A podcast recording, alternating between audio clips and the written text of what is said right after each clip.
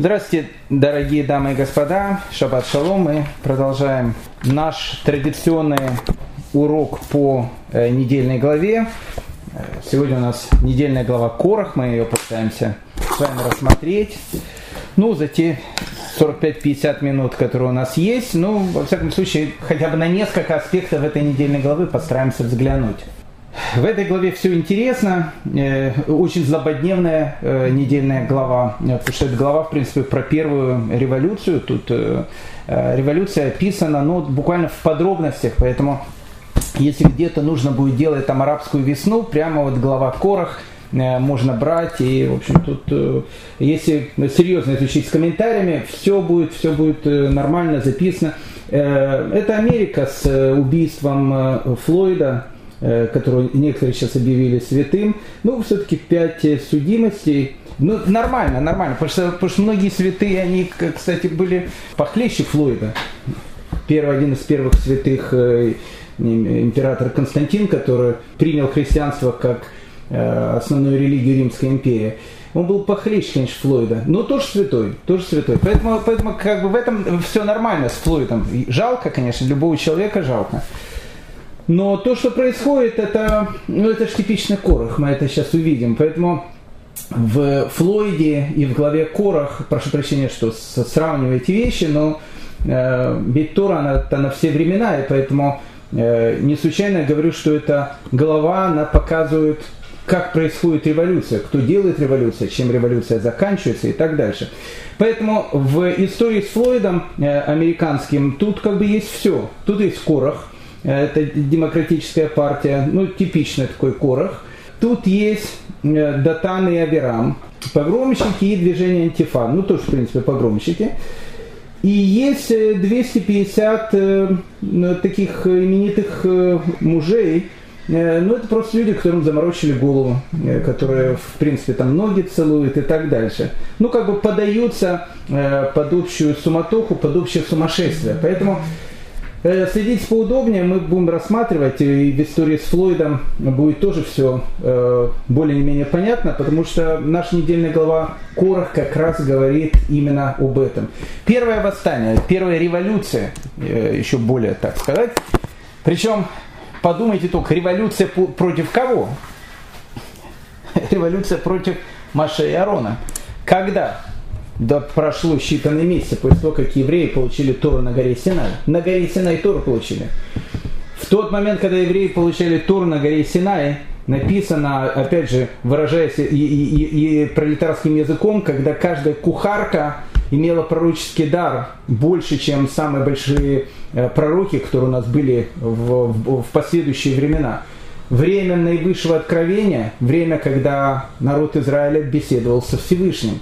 Проходит немного времени, и Машер Абейну, тот сам Машер Абейну, тот сам Машер Абейну, который спустился с первыми скрижалями, э, когда сделали этого золотого тельца, он разбивает эти золотые скрижали, поднимается наверх, находится там 40 дней, в Йом-Кипур спускается вниз со вторыми скрижалями, те 10 заповедей, Ten Commandments, известная такая вот э, вещь, Голливуд даже про него фильм снял – и так дальше. То есть 10 заповедей, все это, в общем, как бы идет, ман падает с неба, евреи получают Тору на горе Синай, Машера Бейну, э, и тут вот э, революция. Революция, ни много ни мало, э, против Машера Бейну и против Аарона. Как такое могло быть? Давайте в этом, в этом разбираться. Итак, Давайте сначала рассмотрим некий лубочный э, сценарий э, того, что тут написано. Но опять почему я называю лубочный? Потому что обычно так э, многим детям рассказывают в школах и так дальше. Многие взрослые, к сожалению, они продолжают жить по этому лубочному сценарию, поэтому у них очень все черно-белое. Хотя Тора, она очень цветная, она 3D, даже не 3D, она очень такая, там даже 4D. Тут, в общем, тут есть полный объем она не э, контрастная, не черно-белая. Поэтому, опять же, обычный лубочный детский сценарий, негодяй в порох э, вместе с Датаном и э, Аверамом и 250 непонятными какими-то товарищами поднимает восстание против Моисея и Арона. Э, Маше и Арон э, с ними там спорит, не то что спорит, он как бы пытается их утихомирить. Вводит, не вводит даже Росгвардию, хотя бы мог бы вести Росгвардию, наверное, не, Росгвар... не, не вводит Национальную гвардию, точнее, в общем, как бы пытается договориться, все заканчивается очень трагически, в самый момент такого апофеоза, когда, казалось бы, крейсер «Аврора» должен уже выстрелить, земля под Корохом, Датаном, Аверамом и людьми, которые были вместе с ними, те, которые не отошли от них, они, в общем, она проваливается, и они, в общем, летят э, в глубокую подземлю, прямо попадая в ад. Ну, в общем, тут как все понятно. Корах э, плохой, все остальные плохие. Э, ну, в общем, Маше Рабейну э, и Арон наши. Но вот в последнем утверждении действительно так. Маше Рабейну и Арон, они наши. Но Корах, Датан, Авирам, тут еще был и он, он интересный такой персонаж, мы о нем, если успеем, поговорим. Он, он единственный, наверное, из этой компашки остался в живых благодаря своей жене, э, потому что жена ему спасла жизнь. А так бы, наверное, он, он тоже э, полетел бы под землю, как, в принципе, и все остальные. Поэтому э, э, это лубочный сценарий. Но не лубочный сценарий, он очень сложный. То, что тут будет сейчас происходить, оно все очень сложно, оно все находится на неком стыке э, того, что вот люди были в принципе святые, а с другой стороны вот с ними произошла такая вещь. Мне один из э, наших слушателей буквально несколько дней назад позвонил из э, Майами, и мы с ним долго говорили по поводу недельной главы Корах, он ну, как раз задавал эти вопросы, как такое могло произойти. Поэтому давайте разбираться, давайте разбираться э, в то время, то, что у нас есть. Э, ну, давайте действующие лица исполнители. Краткая биография каждого, тогда будет более, э, более не менее понятно, о чем идет речь. Ну, Корах. Корах. Корах, он является, э, является ближайшим родственником э, Моисея. Машерабейну и Арона. Ну, давайте, давайте разберемся, чтобы было более понятно наши вот эти вот еврейские э, мишпухи. Э, у Киата, Кига, Киат это сын Леви, э, одного из основоположников, соответственно, 12 колен, сыновей Якова. У Киата у него было четыре сына. Э, старший сын это был Амрам, э, потом был Ицар, потом был Хеврол и потом был Узиэль. Узиэль был четвертым. Теперь, э, Машера Бейну и Аарон, они были сыновьями старшего сына Киата Амрама. И, ну и, соответственно, Маше, он становится Маше, э, Арон, он становится, соответственно, Ароном. Левиты, они становятся левитами. Э, Корах, он сын Узиэля. Узиэль, э, э, э, прошу прощения, не, не совсем так главой колена э, Киата, ну как бы рода Киата, становится человек, которого зовут Элицафан. Элицафан, он сын самого младшего э, э, из сыновей Киата. Ну вот так вот идет еврейская мешпуха. Еще раз, то есть у Киата есть четыре сына. Первый сын, самый старший, это Амрам, у него дети, это Моисей и Арон, и самый младший, четвертый, это Узиэль. И вот э, Элицафан, он является сыном Узиэля, и, соответственно, является сыном младшего э, из сыновей Киата. Теперь, э, Корах, он сын Ицара. Ицар – это второй сын по старшеству. То есть первый идет Амрам, у него Моисей и Арон, потом идет Ицар, потом идет еще один брат, и потом идет Узиэль, он самый младший.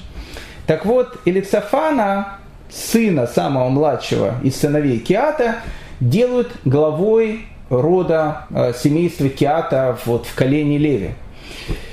И э, ну, как бы это будет одна из э, основных вещей, которые будет будоражить Короха. Все остальное это будет э, лирика, а физика, она будет находиться именно здесь. Э, он никак не мог понять, почему такое произошло, такая несправедливость. То есть, как бы, даже если допустить, что старшие дети Киата, э, ста, дети старшего сына Киата, Амрама, Моисей и Аарон, они становятся главными еврейского народа, то главой всего этого рода Киат должен стать Корах, потому что он сын следующего сына Исара. А получается совершенно безобразие, главой э, семейства Киат делают э, сыном э, младшего сына Киата, которого зовут Алицафан. Поэтому э, Корах человек очень богатый. Он э, получил свое богатство еще находясь в Египте. Там была длинная история, связанная с этими делами. Но, в общем, он человек очень богатый. Скажем так, он, наверное, самый богатый человек в еврейском народе. Э, у него все есть, жена, дети, э, машина, дом в Кесарии, вообще абсолютно все, что нужно у него есть. Э, плюс при всем при этом Корах, он человек, он человек очень религиозный. Он человек очень религиозный. Обратите внимание, в отличие от э, э, многих товарищей, ну, я имею в виду, э, у которых э, лю, любые вещи, они идут ради как, каких-то меркантильных целей, э, у Короха во всей этой истории его гложет не то, что он там мало денег получил, не то, что его там главой народа не назначили, он как бы об этом молчит. Он обижен из-за того, что главой семейства Киат сделали не, не его. И то, что будет говорить сейчас Корах, выглядит совершенно логичным, потому что непонятно, почему э, Элицафан стал главой семейства Киат, а не сам Корах. Это, к этому мы сейчас вернемся. Поэтому Корах в данной ситуации, опять же, ближайший э, родственник Моисея, левит, э, человек очень умный, человек очень религиозный, Э, человек, которого обидели. Человек, которого обидели. Мы сейчас к, этим вещам еще вернемся. Теперь, это Корах. Его сподвижники. Троцкий и Свердлов. Датан и Аверам. Датан и Аверам это немножко другая история. Датан и Аверам э, это такой антифа, э, погромщики принципе. Ну, как бы, что нужно погромщикам? Погромщикам нужно, чтобы э, там в Сиэтле сделать наци- национальную республику, где будут там наркоманы, всякие люди разных э, ориентаций, наркотики, в общем, ну, чтобы было весело, пограбить и так дальше. Поэтому Датан и Аверам э, тут как бы персонажи немножко из другой оперы. Они принадлежат колену Рувена, э, и с ними длинная история. Длинная история точки зрения Мидрашевской, они уже такие глубокие дедушки, ну, то, ну скажем так, то есть Машера Бейну э, на данный момент где-то 82 года. Значит, Датану Авераму, я думаю, ну, плюс-минус столько же. Ну, может быть, чуть поменьше. Поэтому не надо думать, что это такие молодые молочки и так дальше. Они уже такие серьезные, с седыми бородами и так дальше. Потому что история с Датаном и Аверамом, она начинается в далеком Египте, в тот самый момент, когда Маше на сороковом году своей жизни вдруг узнает о том, что он является евреем, э, и он выходит к своим братьям и видит, как надсмотрщик бьет э, еврейского раба, э, при помощи произнесения имени Всевышнего он убивает этого надсмотрщика, и на следующий день он опять выходит к евреям и видит, там происходят такие бои без правил. И вот в этих боях без правил э, ссорятся друг с другом. Это как раз наши герои, Датан и Аверам. И вот когда он им сказал о том, как же, что же вы такое делаете, э, на самом деле они э, не э, дрались друг с другом, они только замахивались друг на друга. Отсюда Раши пишет, что тот человек, который замахнулся на другого, как будто ударил его, и вот он им говорит, как же вы так можете, это же плохо, вы же евреи и так дальше. И Датана и Верам сказали, ничего себе, ты там грохнул вчера, значит, египтянина, сегодня ты на нас идешь. Ну, в общем, э, после этих всех вещей, как вы все прекрасно помните, Моисей убегает в Медьян, и, в общем, там живет 40 лет, и, в общем, там происходит его, вся его история. То есть Моисей убегает из Египта, э, и герои его побега – это как раз наши Датан и Аверам. Поэтому они старые знакомые Моисея, э, они не лидеры колена, они, опять же, находятся в колене Рувена, у Детана и Аверама э, свои э, были какие-то идеи по поводу Флойда, ну, точнее, по поводу Короха, потому что Детан и Аверам, они, в принципе, думали, что они будут главами народа. Ну, скажем так, э, в тот момент, когда произошла история с Мироглим, с э, нашими э, разведчиками, то, что мы говорили в прошлой недельной главе Шлах, и когда Моисей сказал о том, что вот мы будем ходить 40 лет по пустыне, то в этот момент Датан и Авирам, они как раз и предполагали сделать вот эту вот революцию с погромами и так дальше. И некоторые товарищи, видно, бы их поддержали, они считали, что они могут стать главами э, народа. Ну, такая вот, такая вот вещь, то есть э, и они тоже не получили то, что хотели. Поэтому, э, с одной стороны, тоже э, матч-реванш. Это Датан и Авирам, это другая песня. То есть Корах это человек интеллигентный, там, в костюмчике и так дальше. Датан и Авирам это немножко из другой плоскости. Но, в общем, как бы они тоже туда входили. Да, но кроме этого, э, среди бунтующих было 250 мужей и сынов Израиля, вожди общины, призываемые на собрание именитые люди. Тут так и написано Аншейшем. Аншейшем это как бы люди именитые, люди известные, знаменитые. 250 э, человек, о которых тут идет речь, это действительно, это действительно мудрецы Торы. Ну, как бы, это очень, очень порядочные, хорошие люди. Да, но какая, какая связь между Датаном и Абирамом? Это антифа. Э, Корохом демократической партии и ну, всякими этими зеваками во главе с Папой Римским, которые ноги тоже целуют.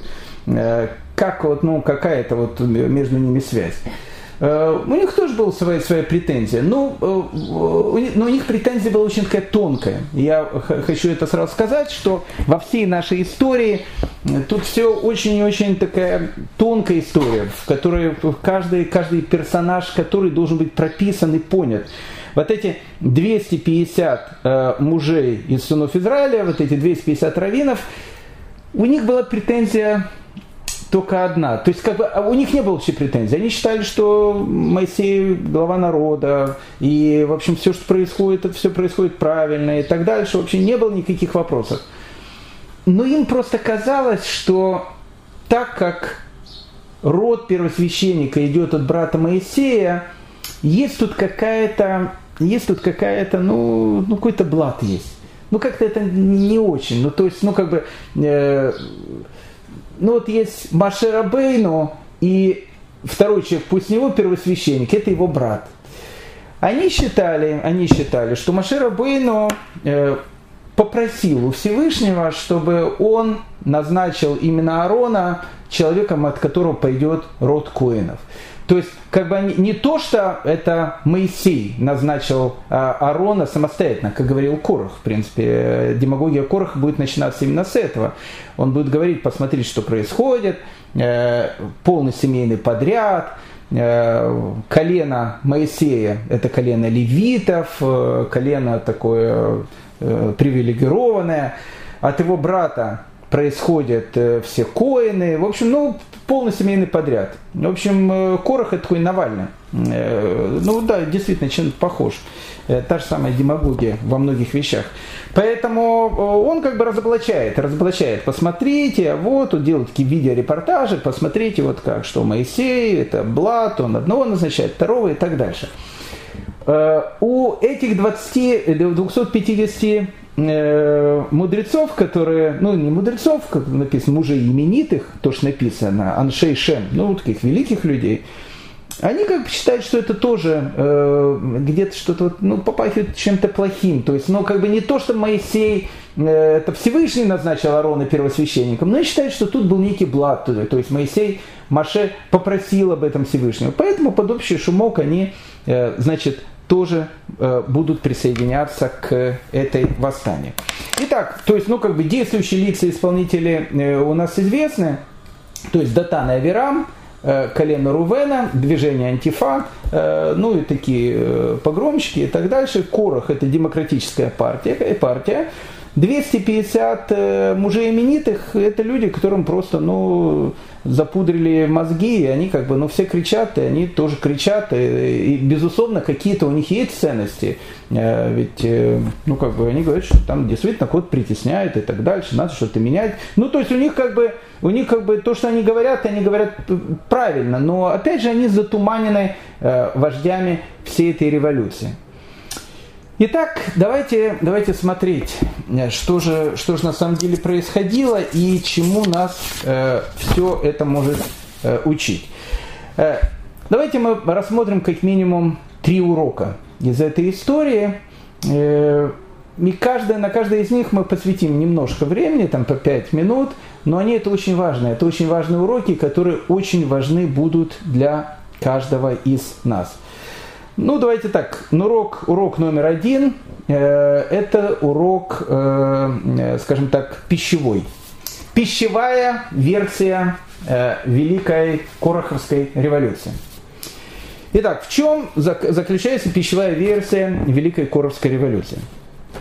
Написано в трактате, в трактате, написано в Таилиме, в Псалме 35, 15 стих, очень интересные слова. Написано «С подлыми насмешниками из-за лепешки скриж...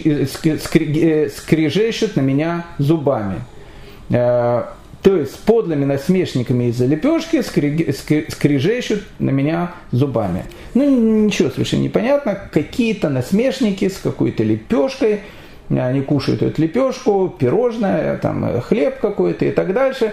И кто-то против них скрежещет зубами. Ну, трактат Санхедрин дает нам объяснение, точнее, Рейш Лакиш в этом трактате. Он говорит, что скрежещет зубами. Это геном, точнее, даже глава генома, он называет имя этого ангела, мы сейчас не будем об этом говорить. А кто с подлыми насмешниками из-за лепешки? Написано, это корох, который всех кормил и всех приглашал на свои обеды.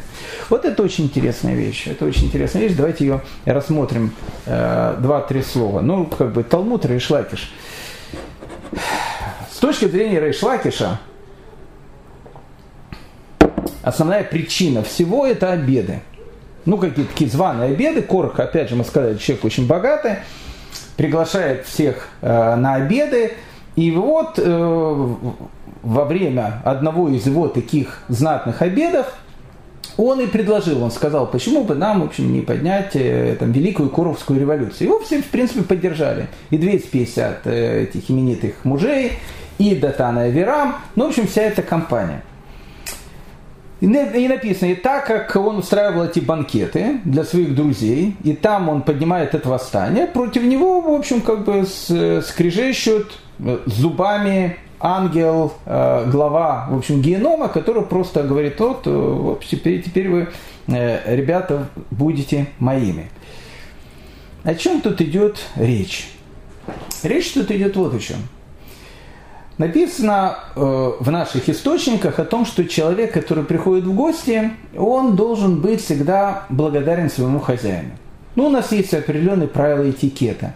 Э, допустим, первый том, э, тост всегда поднимается за хозяина дома. Когда хозяин дома что-то говорит, мы, в общем, как бы всегда хозяина дома слушаем э, и хвалим его, и говорим, какая у вас вкусная э, заливная рыба. То есть говорить, это не заливная рыба, как говорил один каббалист там, Лукашкин, это не, не наш метод, не, наоборот. То есть надо его, как бы, хозяина дома хвалить и говорить, как все у вас вкусно, как все хорошо и так дальше. Ну так принято, это этикет любого гостя.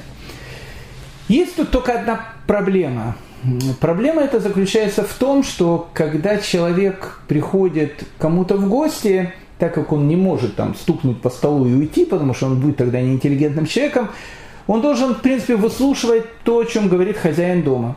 Ну, это тоже правило этикета. И если хозяин дома говорит какую-то шутку, то принято над этой шуткой смеяться. Но опять же, правило хорошего тона. Вполне вероятно, если бы ты эту шутку услышал на улице от какого-то другого человека, ты просто ее бы не понял, или тебе бы она даже показалась очень плохой, или тебе даже она показалась бы очень некрасивой. Но просто в данной ситуации, когда ты находишься в доме, и человек шутит, к примеру, ты обязан его поддержать. Но шутка-то это еще полбеды. Но очень часто за столом, когда, э, за которым сидят люди – хозяин дома может начать говорить и какие-то вещи плохие о каких-то других людях. То, что у нас называется словом лошонара. И вот здесь вот происходит очень такая пикантная ситуация. Потому что хозяин дома, которому ты ну, как бы обязан э, указать какое-то какое почтение и обязан его слушать, и так, в общем, принято, когда ты приходишь в гости, если он начинает говорить какой-то лошонара, какое-то злословие на какого-то другого человека – даже если ты его не слушаешь, даже если ты опускаешь глаза, ты все равно при этом присутствуешь. И ну, как бы стукнуть по столу, сказать, не буду я больше это слушать, уйти и так дальше. Конечно, это вера героизма, но как бы это эти вещи, которые происходят довольно-довольно редко. Поэтому обычно те, которые э, делают стол, те, то, что называется, и заказывают музыку. Поэтому э, написано у наших э, мудрецов, ни много ни мало, написано, что э, реальное, это написано в трактате Хулин, реальное согласие на что-либо можно получить за еду и питьем. Так написано в Талмуде. То есть в Талмуде написано так, что если человек хочет чего-то получить, и он кого-то приглашает к себе за стол. Почему, кстати, э, все переговоры и так дальше, они обычно происходят в ресторанах. Там человек приглашает своего партнера, там э, платит ему за еду и так дальше, и вот они начинают вести какие-то переговоры. То есть психология человека, она такова, что тот кто его приглашает, он, как правило, его слушает, потому что этот человек, который, в общем, то, что называется, накрывает на стол. Поэтому Талмуд не случайно говорит, что реальное согласие на что-либо можно получить за едой и питьем. Отсюда, кстати, идет еврейская пословица, которая, кстати, перешла в русский вариант немножко в другом э, э, в, в, в передаче. Путь к сердцу лежит через желудок. Русский вариант «путь к сердцу мужчины лежит через желудок». Ну, в принципе, наверное, оно тут так и есть. Поэтому Э, это можно подсказать всем э, там, э, молодым женам и не только молодым женам. Если кто-то хочет у мужа что-то попросить, то лучше всего, конечно, не просить его это на голодный желудок. Не потому, что муж такое животное, то есть он, если там голодный, там всех разорвет. Просто если человек голодный, если его покормить, вот он начинает кушать, настроение у него сразу становится хорошее, вот тогда лучше всего его просить, потому что считается, что во время, э, во время застолья э, человек, человек может что-то попросить, он может что-то сделать. Поэтому с точки зрения Рейшлакиша, с подлыми насмешниками из-за лепешки, то есть вот э, Корах лепешкой кормил, и во время этой трапезы, а так как он является как бы богатым человеком, который, в общем, спонсирует всех кого он кормит. Кстати, тут не, не обязательно речь идет о обедах. Тут речь может идти просто о тех людях, которые живут за счет каких-то других людей. Поэтому э, обычно э, работодателя тоже слушают, когда работодатель приходит и говорит какие-то вещи, сотрудники для того, чтобы не потерять работу, они слушают работодателя. То есть они, получается, как бы тоже находятся за его столом, тоже как бы питаются от него. Поэтому это вот такая вот очень сложная вещь. И по, э, с точки зрения Рейшлакиша, именно за столом э, Корах он и уговорил своих э, как бы, людей, которые будут поддерживать его восстание, его революцию, о том, что, в общем, они должны выступить против Моисея. Вот это вот очень интересная вещь, связанная со столом. Написано в трактате Бойца Вавилонского Талмуда – интересная такая э, история о трех людях, о которых о трех категориях людей, о которых написано, что они живы, но не живы. То есть, скажем так, э, в переводе на русский язык, разве это жизнь? Ну, то есть, одним словом, они как бы живут, но жизни у них нету. Вот так вот там написано. Что же это за три категории людей? Первая категория людей Миша и что Машел и Талав. О, это первая категория. Значит, первая категория это те, у кого жена властвует над ними. Вот так вот. Ну, у нас есть известная там история, все ее знают, про этих подкаблучников, э, когда этот Травин сказал, что кто у нас под, под, под каблучники в одну сторону, кто не под каблучники в другую сторону, все значит, в одну сторону, кроме Рабиновича. Он говорит, а почему ты не идешь? А он не стал ни туда, ни туда, он посередине стоит, он говорит, так кто ты, под каблучники или нет? Он говорит, не знаю, надо у жены спросить. Поэтому, э, ну, это, наверное, немножко другая история, потому что э, Всевышний, он же сказал Аврааму, слушай Сару, жену твою, поэтому Э, тут, наверное, идет ми шейшто машеле талав, наверное, не в смысле того, что э, человек советуется с женой. Э, у нас принято советоваться с женами. Имеется в виду, что человек, он действительно ну, в полном смысле слова, этот подкаблучник. Вот как в этом прямо анекдоте. Все, что делает, как скажет жена. Если жена скажет так, буду делать так. Скажет так, буду делать так. Ну, я не знаю, насколько женам интересно с такими мужьями, но, в общем, как бы мужьям таким не позавидуешь. Э, и вот э, трактат Бойца как раз черным по белому пишет, что это люди, которые живы и не живы одновременно. Вторая категория таких живых мертвецов, таких зомби, Э, это Исурим Мошли Малав. То есть люди, э, которые страдают. Люди, которые страдают. Это, не дай бог, лявдаль, ни, ни про кого не будет сказано. Э, это говорится о людях, у которых есть какие-то там, не знаю, болезни или еще что-то. Вот они страдают, и поэтому как бы их жизнь это не жизнь работоспособность там нулевая, наслаждения от жизни никакой нету, таблетки и так дальше, не дай бог, ни про кого не будет сказано, написано, э, это вторая категория людей, э, люди, которые живы, но не живы. И третья категория людей написано Амицапе Лешулхан Ахерим. Люди, которые питаются или привязаны к столу другого. Это та категория людей, которые, с одной стороны, живы и не живы. Вот такая вот вещь, написана в трактате Бойца. Давайте мы разберемся, что тут такое написано. Почему написано, что это люди как бы живы и не живы одновременно? Для того, чтобы в этом разобраться, нужно как минимум понять, а что такое жизнь. Жизнь человека, опять же, это философское понятие, в которое можно войти в какие-то дебри, я просто скажу э, то, что называется «стоя на одной ноге». Жизнь человека – это его способность совершать выбор. Именно в свободе выбора человека, в этой пхере, свободой выбора человека заключается смысл того, что человек пришел в этот мир. Ну, это так – то, что называется э, объяснение стоя на одной ноге. Человек приходит в этот мир только с одной целью. Ему предлагают добро, ему предлагают зло, он должен избрать добро, уйти от зло, причем избрать это самостоятельно, используя свою свободу выбора. Э, иногда выбор между добром и злом очень и очень сложный, потому что непонятно, где добро, где зло и так дальше. Это глубинная такая тема. Тора нам помогает определить, что такое добро, что такое зло. Человек делает свободу выбора, получает какие-то духовные дивиденды, в результате которого он потом будет находиться в мире, в котором человек и должен находиться. Изначально был его э, природная среда обитания, где будет находиться потом.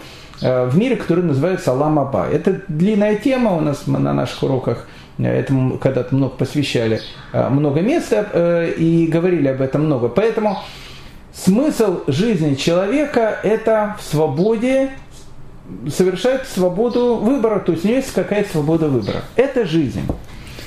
Если у человека в результате каких-то обстоятельств этой свободы выбора нету, Получается, что человек, он и не живет. Ну, то есть, как бы он, как бы, с одной стороны, живет, как написано в трактате бойца, а с другой стороны, не живет. То есть, он не выполняет ту главную функцию, которая должна быть у него в жизни. И тут как раз у нас есть эти три типажа.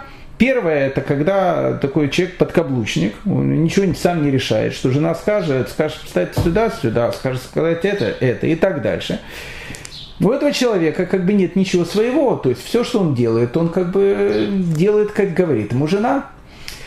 Человек, который э, полностью там страдает от каких-то там болей и так дальше, у него есть какие-то иссурим, не дай бог, опять же, ни, ни про кого из нас не будет сказано. Это человек тоже, который не, не может э, сделать многое, многие какие-то вещи, не потому что он не хочет, потому что у него просто нет возможности. Ну и Третья вещь, которая тут написана, это люди, которые питаются за чужим столом. Люди, которые питаются за чужим столом, то есть это люди, которые должны, э, будут идти по э, не своим мнениям, не потому, каким кажется, нужно сделать какие-то вещи правильные в жизни, а потому, как говорит их хозяин, тот, которых их питает. И это написано страшная вещь, потому что тогда у человека нету понятия свободы выбора, раз у него нет понятия свободы выбора, значит, у него нет и жизни, поэтому он с одной стороны живет, с другой стороны не живет. написано в трактате Кедушин про некий город, не помню название этого города, там, где была Ара де Рабанан, то есть земля, равинская земля. Равинская земля. Интересная такая была вещь. Написано, что там был какой-то город, и в этом городе, ну такой вот центр города, и там была, в общем, как бы совершенно пустая земля. Везде были дома, какие-то огороды, э, пентхаузы стояли, машины ехали. Ну, в общем, все было так красиво. А в центре э, находилась вот такая пустынная территория, заросшая там травой, бурьяном и так дальше. И эту территорию назвали Ара де Рабанан, земля э, раввинов. И трактат Кедушин рассказывает, почему ее назвали землей раввинов. Он рассказывает, что однажды в этом городе жил там один известный там раввин, э, который решил то, что называется, сделать некий такой бизнес. Не то, что бизнес, он хотел себе купить э, землю, на которой хотел построить себе некий домик. И, вот он договорился там с э, потенциальным человеком, который продавал эту землю за какую-то сумму и купил эту землю у этого человека. Очень довольный, пришел домой, радостный, купил землю, вот теперь расчистит и будет там строить себе домик. К нему подходят его друзья, его знакомые, говорят, смотри, то, что ты сейчас сделал, это очень плохо. Он говорит, что, что я плохое сделал? У нас есть там Раф Рабинович, он очень бедный такой человек. Он на самом деле мечтал купить эту землю. Мечтал купить эту землю но у него денег очень мало. И он уже практически с хозяином этой земли за свои гроши, которые у него был, он собирал там по этим, э, по копейкам, ездил в разные страны, там в Америке, был э, в Бельгии, там с коробочкой так тряс, там собирал эти деньги на свадьбу там, детей и на покупку маленькой такой квартирки, собрал эти деньги и вот уже практически договорился. А ты пришел к нему, предложил намного большую сумму. И тот, э, в общем, продал тебе ее. Поэтому Рабинович очень как, расстроен. Ну и этот э, Равин, услышав такую вещь, он, э, речь идет об очень праведных людях, он скажет, что я не хочу такую землю. Зачем мне такая земля, если там Раф Рабинович хотел ее купить, я у него перекупил он пришел к этому другому раввину и говорит ему, знаешь что, смотри, я узнал эту историю, все, я не хочу пользоваться этой землей, смотри, я человек богатый, я себе могу купить и другую землю, поэтому давай так, бери эту землю, бери эту землю, она мне не нужна. Он говорит, не хочу у тебя ее брать, я ее хотел купить тогда у этого человека, а так брать у тебя ее не хочу. Слушай, я тебе не хочу ее продавать, то есть, ну как бы, я знаю, что ты, я вот слышал всю эту историю, каждую копейку собирал и так дальше. Бери эту землю. Но он говорит, нет, не буду брать. И вот так вот они друг с другом, э, а тот сказал, если ты не будешь брать, я на ней не буду жить. Тот говорит, ну не живи, я ее брать не буду. И вот так вот они, в общем, как бы спорили ради истины. И трактат Кедушин говорит, что прошло несколько поколений, и эта земля пустовала. Ее назвали Ара де Рабанан, то есть земля раввинов. Почему в этой истории один из э, как бы, главных героев этой истории не хочет брать землю. Очень просто. Потому что если он получит эту землю от другого, он будет ему обязан, он, он будет где-то зависеть от него. Тут мы подходим к очень тонкой вещи. Э, мы знаем о том, что самые наши великие э, мудрецы никогда не принимали подарки. Пророк Шмуэль, он вообще не, не, не просто подарки не принимал, он никогда даже не останавливался в доме какого-то человека. Он всегда ехал со своей такой палаткой, у него всегда была своя кастрюлька и так дальше, чтобы, не дай бог, ни, ни, э, ни от кого не зависеть. Это тонкая такая вещь, она немножко звучит, может быть, э, не совсем по-современному, потому что, а что, если кто-то помогает другому, что в этом есть э, э, плохого. Поэтому еще раз, это некая тонкая грань э, этой, э, э, этой вещи. Но смысл, смысл, первый урок э, восстания Короха, то есть урок, связанный с пищей, он заключается в том, что тот, кто кормит тот, кто э, э, помогает, там, э, не, не, знаю, есть люди, которые зависят от другого, они могут очень часто, то, что называется, танцевать под его музыку. Опять же, вещь не, не, не совсем такая однозначная вещь, которая требует различных объяснений и так дальше. Это первая версия того, как возникло восстание Короха.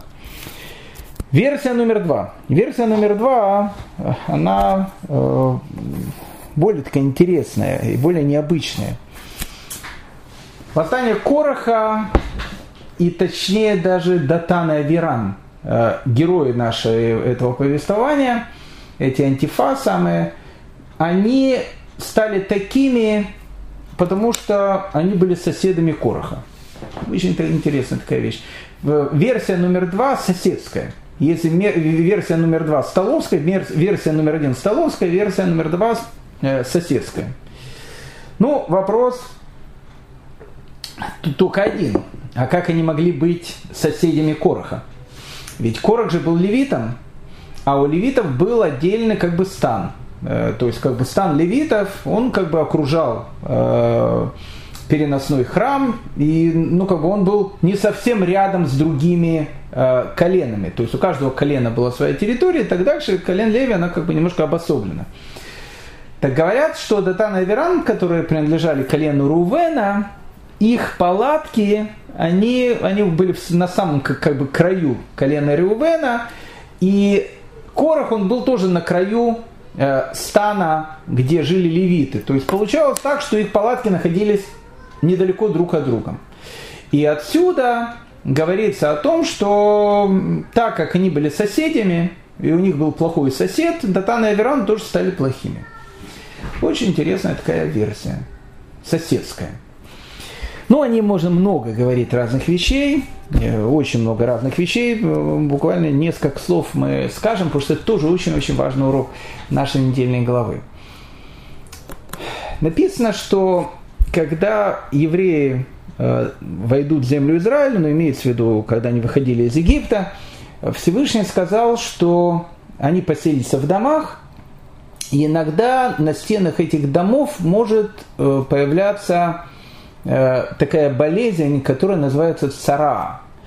Но эта болезнь цара обычно переводится как проказа, это не совсем проказа, у нее есть некие э, некие медицинские э, симптомы, которые похожи на проказы. Но это совсем не проказа, потому что она может быть не только у человека, она может быть и на одежде, и точно так же она может быть на доме. Так вот, написано, что э, если человек живет в каком-то доме, и вдруг он увидит, что стены его дома, они стали покрываться какими-то там пятнами непонятными, такими, он должен вызвать Коина, Коин должен посмотреть на стены его дома и должен сказать, что это такое. Либо это он скажет, у тебя просто плесень, и нужно против грибка всякими средствами воспользоваться, и тогда все будет нормально. Либо Коин может сказать о том, что на стенах твоего дома появилась сара, появилась эта самая болезнь.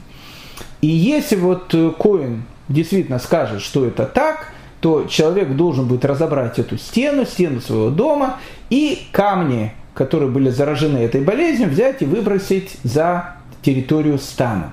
Это, в общем, как бы известная история, о котором, э, наверное, практически все знают. Задается вопрос, а что делать, если одна стена дома является параллельно как бы стеной и одного человека и второго человека. То есть как бы два дома находятся вместе, и их разделяет одна стена. То есть одна стена у них как бы общая. Как часто происходит в больших домах, там где живут люди. Если возникает вопрос, а что делать, если э, с одной стороны стены дома появилась эта проказа у одного соседа, а у другого, с другой стороны дома нет никакой проказы. То есть всего стены все нормально. Что тогда делать? И тогда мудрецы говорят, что несмотря на то, что с другой стороны дома нет никакой проказы, нужно выломать эту стену и выбросить. И тогда, э, как бы, тогда возникает вопрос, а при чем тут человеку, у которого ничего нету? И он э, может задать совершенно право, правомерный вопрос, при чем тут я? Ведь я-то ничего не делал. Почему разрушает стену моего дома? Там есть много разных объяснений. Но смысл э, всей этой истории заключается в том, что сосед э, грешника, он отвечает точно так же, как и грешник.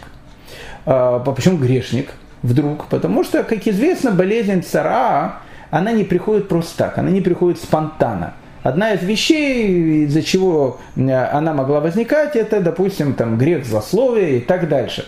Поэтому, раз у тебя сосед такой не очень хороший, и он ведет себя там не очень хорошо, а ты рядом находишься с ним, поэтому когда будет плохо ему, ты, как тот, который находится рядом, будешь тоже с ним идти в то, что называется, в одном комплекте. И это очень такая странная вещь, иногда очень, мне кажется, странная, но при чем тут я? Я что знаю, кто мой сосед, что я ему заглядываю там э, э, за его э, дверь, подглядываю, что он делает и так дальше. Почему я должен за него отвечать? Написано в книге Мишлей, написано в книге Мишлей, лучше встретить человеку медведицу, лишенную ее детей, но не глупца с его глупостью. Очень интересная такая вещь. То есть, лучше тебе встретить медведицу, у которой убили или забрали ее детей, чем глупца с его глупостью.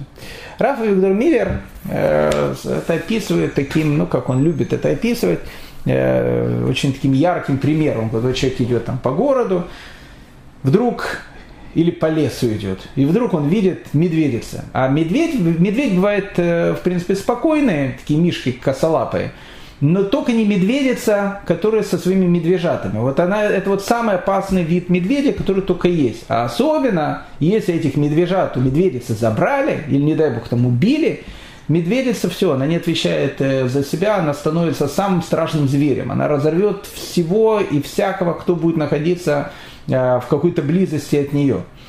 Поэтому, говорит Рафа Виктор Миллер, вот идет человек, и вдруг э, по лесу, и вдруг это медведица, у которой сейчас там отстрелили ее, этих медвежат или забрали. И человек, который, в общем, никогда, особенно по деревьям, не лазил, при встрече с медведицей забрался на дерево и сидит на дереве, так э, спрятавшись от медведицы. И вдруг рядом проезжает на машине, и вот там э, сосед или его родственник Рабинович, который обычно любит потрепаться, то, что называется, полошенно ранить. А что, что еще можно говорить, когда, э, как мне один человек сказал, если говорить не говорить лошонара, о чем же тогда можно вообще с людьми разговаривать? Ну, видно, он был с такой категорией людей, которые э, обычно э, только так и разговаривали. Так говорит Рафа Виктор Миллер, что должен сделать этот человек? Висеть на дереве или пойти к тому человеку, который сейчас его спасет, и, в общем, не будет ехать и говорить э, какие-то там лошоны рая и так дальше. Он скажет, что он должен подальше забраться на дерево. Почему? Потому что Мишлей говорит, лучше встречи человеку медведицу, лишенную ее детей, медвежат, но не глупцу с его глупостью. Почему? Дело в том, что самое главное что есть у человека самая большая его ценность. Это не его руки, не его ноги, э, не знаю, не его, не его глаза, не его уши. Самая главная ценность, которая есть у человека, это его разум. В принципе, разум – это то, что человека делает человеком.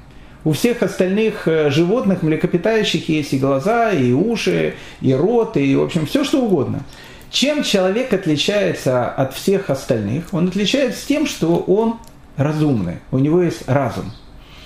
И вот разум человека – это такая вещь, которая ну, наиболее уязвима. Тот же самый, опять же, начал говорить, тот же самый Рафа Виктор Миллер. Он э, рассказывал, что однажды он где-то проходил по улице, там в Нью-Йорке, и увидел, как инкассаторы забирают деньги из банка. И вот он говорит, там один инкассатор выносит деньги, мешок с деньгами, несколько других инкассаторов, полностью вооруженные, стоят там с пистолетами вокруг него, охраняют этот мешок с деньгами, который он перевозит из одного банка, там, грубо говоря, в другой банк. И тогда Рафа Виктор Миллер задался вопросом, он говорит, что такое деньги? Деньги это просто бумажка. Посмотрите, стоят э, инкассаторы с пистолетом и охраняют какие-то бумажки. Почему? Потому что они бумажки считают ценными. Но, говорит, человеческий разум – это не бумажки. Он является самой большой ценностью, которая, которая есть только у человека в мире. У человека есть два уха, и в каждое из этих ушей может что-то войти. И казалось бы, что человек умный должен поставить около каждого из своих э, ушей двух э, таких инкассаторов, полностью вооруженных, которые будут стоять и охранять его, чтобы, не дай бог, самое ценное, что есть у этого человека, намного ценнее всех денег этого мира, не вошло что-то, что, что это испортит, что это обесценит. У Рафи Гуды Оливии, в его Кузаре, а надо сказать, что Рафи Гуда Оливии, э, он человек, у которого каждое слово, оно э, ну, идет на вес золота. То есть, скажем так, ну, у нас нет раввинов, которые трепятся. Есть э, те, которые любят потрепаться, я знаю даже такого очень близко человека, любит потрепаться. Так вот, он, в отличие от этого человека, которого я очень хорошо знаю, близко, можно сказать, очень близко, он был другим он не трепался. То есть каждое его слово, которое он говорил, оно стоило золота. Поэтому если он писал что-то, а в Кузаре написано все очень и очень таким компактным языком, каждое слово Раби Гуда Оливи, оно, в общем, как бы било всегда в цель. Так говорит Раби Гуда Оливи, за то, что вы слушали в юности песни юности, что имеется в виду? Песни юности, ну, всякого там, не знаю, кто Алла Пугачева слушал, кто там Соя, кто еще там кого-то слушал. Ну, неважно, тут действительно речь идет об этом. За то, что вы слышали в юности песни юности, невозможно будет никогда сделать шуму. Интересная такая вещь. Раби Гуда Оливи пишет. То есть я, я-то когда-то э, слушал еще в самое начало моей чувы Э, почему? Почему был светофор там зеленый, потому что был в жизнь влюбленный, э, Леонтьев пел. Это, наверное, на этом моя вся эстрада и закончилась. Это год, наверное, 90 был. Э, но я помню, помню эту песню. Так вот, говорит Раби Гвада Левиза, что за то, что вы слушали в юности песни юности, всякого такого не совсем, скажем так, хорошего содержания, невозможно будет сделать шоу. Как так такое может быть? Почему невозможно сделать шоу? И тут э, дается очень важный ответ. И это еще один урок из э, нашей истории с Корохом.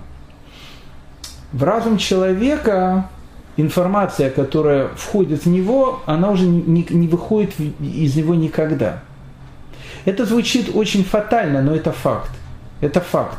То есть, э, если человек услышал какую-то гадость, если человек услышал какую-то пошлость, если человек услышал что-нибудь плохое, даже если это было много лет назад, даже если он об этом не помнит, на подсознательном уровне это остается у него в голове навсегда. Вопрос, э, неужели это никак нельзя исправить? Ну, исправить это можно. Ну, как бы исправить? Как исправить? А если у вас есть какая-то что-то что плохое, на это надо наложить что-то хорошее – Поэтому если человек там накладывает один слой хорошего, второй слой хорошего, третий, пятый, десятый, то в принципе ущерб от чего-то, что услышал человек, он становится минимальным, потому что слишком много слоев хорошего лежит на этом плохом. Но сама эта вот вещь, которая вошла, она не уходит. Она не уходит. То есть человек может сделать шуву, человек еще раз может ее накрыть, то есть практически ничего не останется, но на подсознательном уровне это будет человеком всегда. Еще больше. Говорят о том, что э, остаток этого останется человека, даже когда он будет в будущем мире. Ни много ни мало. Поэтому уши человека, разум человека, то, что человек слышит, то, что человек видит, а ведь уши и глаза – это то, что мы видим, то, что мы слышим, э, это очень-очень серьезная вещь. Поэтому, когда говорят, что человек должен беречь глаза – и когда говорят, что человек должен беречь уши, и когда говорят о том, что ты должен знать, что читаешь, что ты смотришь, какие песни ты слушаешь, человек может сказать, ну я их услышал, там, ну ничего страшного со мной не произошло. Это не так. Это не так. Все эти вещи, они откладываются у человека, и они всегда остаются с ним. Корах, он был соседом Датана и Аверама. Соседом. Они практически, может быть, и не общались. Но какие-то фразы, какие-то слова, которые, в общем, мог Корах просто так сказать, даже не им, а кому-то другому. Но если ты просто это услышал, это остается у тебя в голове. И рано или поздно оно может стать звонком для того, чтобы ты в своей жизни сделал что-то неправильное или сделал что-то то, за что тебе потом будет очень и очень стыдно. Итак, два урока, два урока из главы Корах. Первый урок, который мы сейчас э, выяснили, это урок, э, связанный с пищей, который говорит о том, что э, напрямую, прям как написано в Талмуде, что когда человек находится в каких-то гостях, и хозяин дома говорит какие-то вещи, и человеку даже неудобно, понятно, как-то встать, уйти и сделать что-то. В общем, человек должен э, ухитриться, сделать все, что угодно, но только не слушать, если там э, говорят какие-то плохие вещи. Почему? Потому что они на тебя будут влиять. Они на тебя очень, очень влияют. Почему они на тебя очень влияют? Потому что ты находишься в гостях. А в гостях ты слушаешь хозяина. И мы сказали о том, что люди, которые зависят очень сильно от других людей, это люди, у которых жизнь становится не совсем жизнью, потому что их свобода выбора, она становится какой-то минимальной. И второй урок, который мы выучили, это э, урок, то, что написано в перке, вот, отдалиться от плохого соседа. И это не обязательно тот сосед, который находится с тобой на личной клетке. Это та информация, которая крутится вокруг тебя, и человек должен понимать, и человек должен знать о том, что зерна того плохого, что он услышал, если ему они кажутся самыми, что на есть, безобидными, может произойти такой э, период его жизни, когда они дадут плоды, и эти плоды могут быть очень и очень горькие, как для него, так и Э, для всех остальных людей. Это в двух словах небольшой урок, э, который дает нам недельная глава Корах. Я всем желаю хорошего шаббата, всем желаю хорошего настроения, всем желаю, чтобы жизнь наша была жизнь, чтобы слушали мы всегда только самое хорошее, и самое главное, чтобы были всегда живы, здоровы и никогда не выступали против людей, которые учат нам мудрости. Спасибо всем большое за внимание.